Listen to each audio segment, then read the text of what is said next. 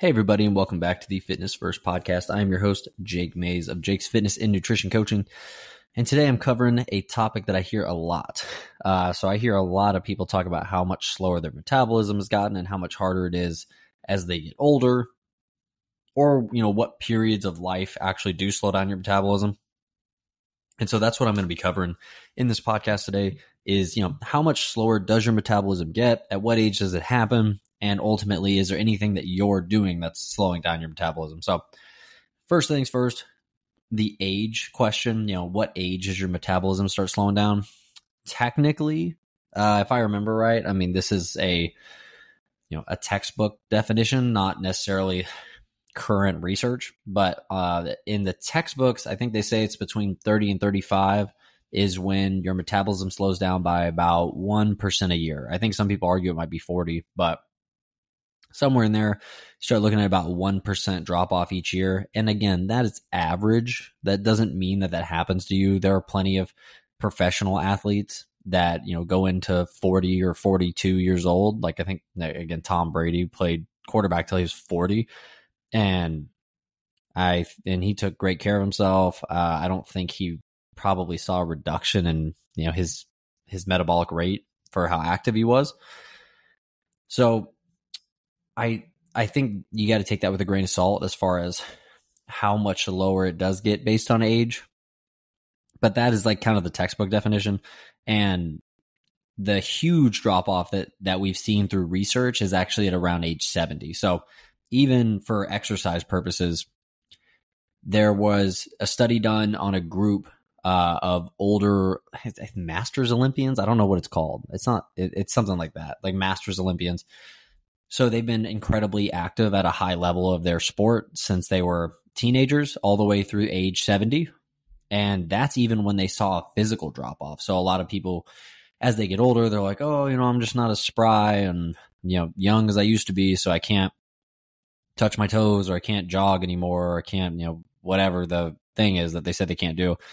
And actually through research, we're not really sure there's an age drop off of great proportions until age seventy. So it's actually crazy that people at thirty or thirty-five will be like, well, I can't, you know, I can't fucking run anymore. I can't do whatever it is, excluding people who have had like obviously freak injuries of some kind. But excluding that smaller group of people, there are so many thirty-five to forty-five year olds that say they cannot exercise anymore or lift weights anymore just because they're older, which we have not found to be true.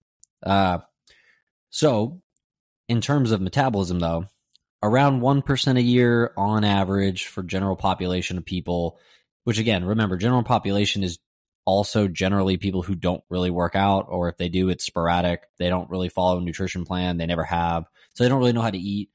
Um, so again, you got to keep in mind, like that's what average kind of looks like in America. So if you exercise every day, you're in good shape, this may not even apply to you. This is, that's harder to find research on because that's like a sub demographic where most of the U S falls into like the sedentary, doesn't work out, never followed a nutrition plan. Uh, and then again, the big drop off for physical capabilities and metabolic rate is around age seventy. So much, much later than a lot of people would even realize or, or accept, because so many people want to believe that at age thirty or age forty, like, your body is just killing. It is just dropping off the map. Can't do hardly anything you used to be able to do. You know, recovery does slow down a little bit, but again, not near as much as people give it credit for. And a lot of it comes down to personal bias and then also personal genetics. Like I'm sure some people at age thirty-two have a much slower metabolism than other people at age forty. It just depends who your parents are, depends who your grandparents were. I mean, your genetics play a huge role in that. So as far as the lifestyle factors go, things that slowed down your metabolism. So again, there was a huge starvation study done a long time ago.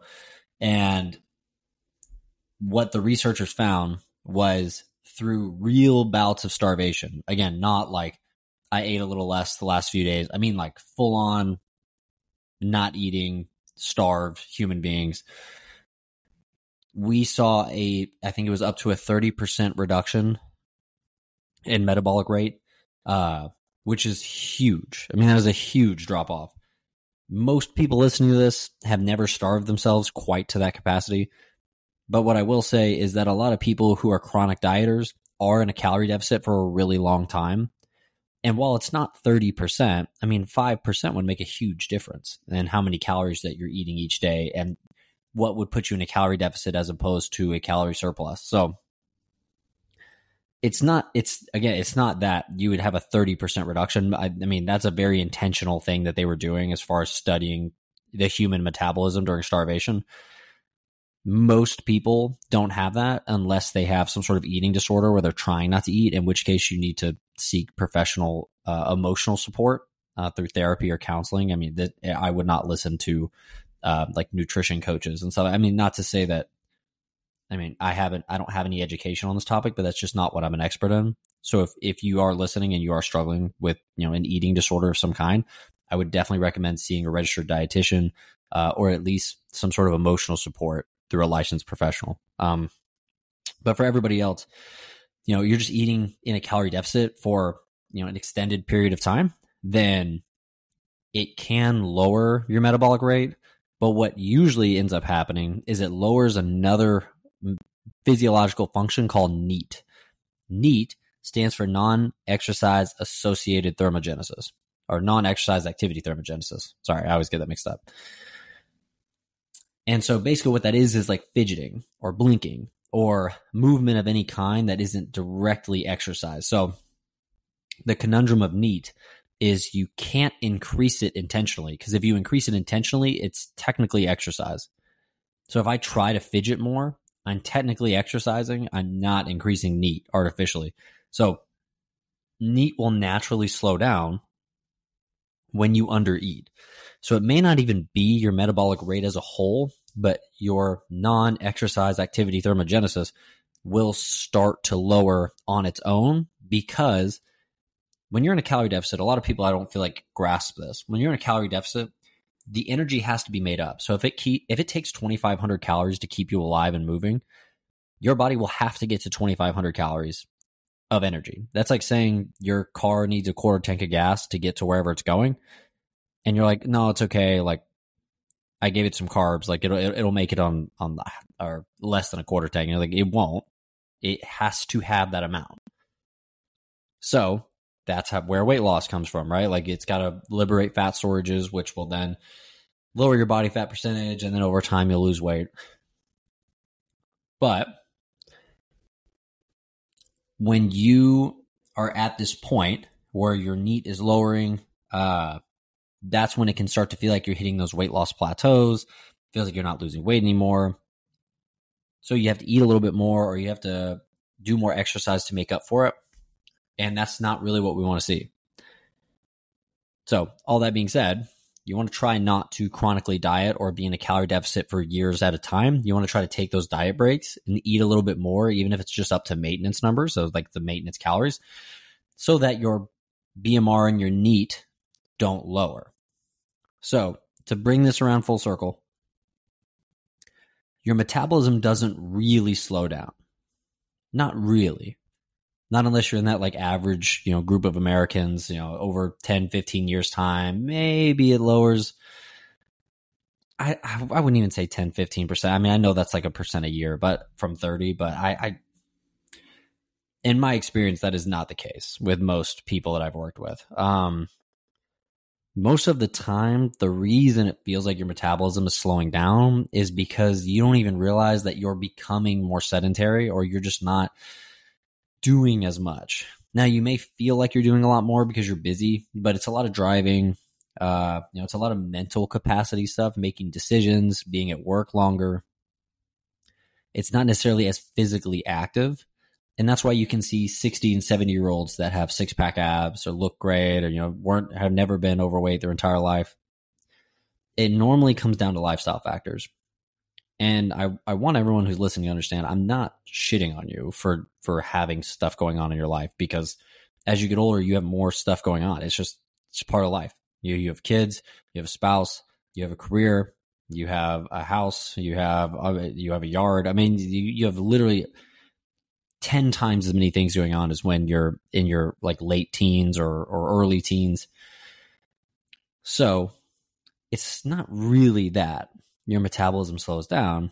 It's more so that lifestyle factors start to change, life conditions start to change. And so it feels like it's starting to slow down because of that. So I do kind of have a story or a fable, parrot, whatever you want to call it, to send you off with next time you're feeling that way or you hear somebody say this. So I hear people say a lot, you know, I just can't lose weight because my metabolism's too slow. And the next time you hear that, I want you to really think about it. And you know, I mean, you don't have to say this, but you can feel it. You can think it. If you looked at that person and said, you're right, you can't lose weight, your metabolism slowed down, so now what? The the look of confusion they're going to give you is is going to be like, so so you agree I just can't lose weight for the rest of your life? And you're like, no, I mean, that's what you said. You said you can't lose weight. Your metabolism's too slow. Sucks. I guess you're going to be overweight for the rest of your life. The change in tune that they would have, or that, that you will feel from the conversation, is going to be night and day. So if you're like, no, no, it's okay. No, no, you know, like, you know, you're going to, you're going to be able to lose the weight. You're going to be okay. Or just look at it and be like, you're right. But why would you agree? Because I want you to understand, and I want you to feel that that mindset or that mentality towards your own body does nothing for you. It just keeps you in the place you don't want to be. So why the fuck would you think that? It's the same thing. I'm like, I will, I won't be successful at this. Okay, cool. You won't be successful at it. And they'd be like, well, why would you say that? And be like, because you believe it. I'm just, I'm just confirming what you believe. Like, do you want to be successful at it? And they're going to say, yeah. I'm like, okay, so then why the fuck would we just think already we can't do it when we haven't even done it yet? Or if we've been trying at it and it hasn't been going the way we wanted, why don't we just pivot? Because the likelihood that you work at something and you do it for a really long time and it doesn't work out, or you don't move any progress at all towards the goal, is pretty unlikely. Most of the time, you'll quit long before you ever get to that point. So please, if you think it or if you hear somebody say it, just know that that mindset of saying, my metabol- my metabolism is slow, there's nothing I can do, is what is going to keep you in the place where you don't want to be. So all that being said, guys, you don't, your metabolism doesn't really slow down that much. It's normally the lifestyle factors that cause those issues. So stay in the gym, stay active, keep moving. And if you want more information about losing weight or how to keep it off, you can follow me on Instagram at Jake Coaching, or you can go to my website for more information on one-on-one coaching. It's w w w dot jakes coaching dot com. Thank you, and I'll see you next time.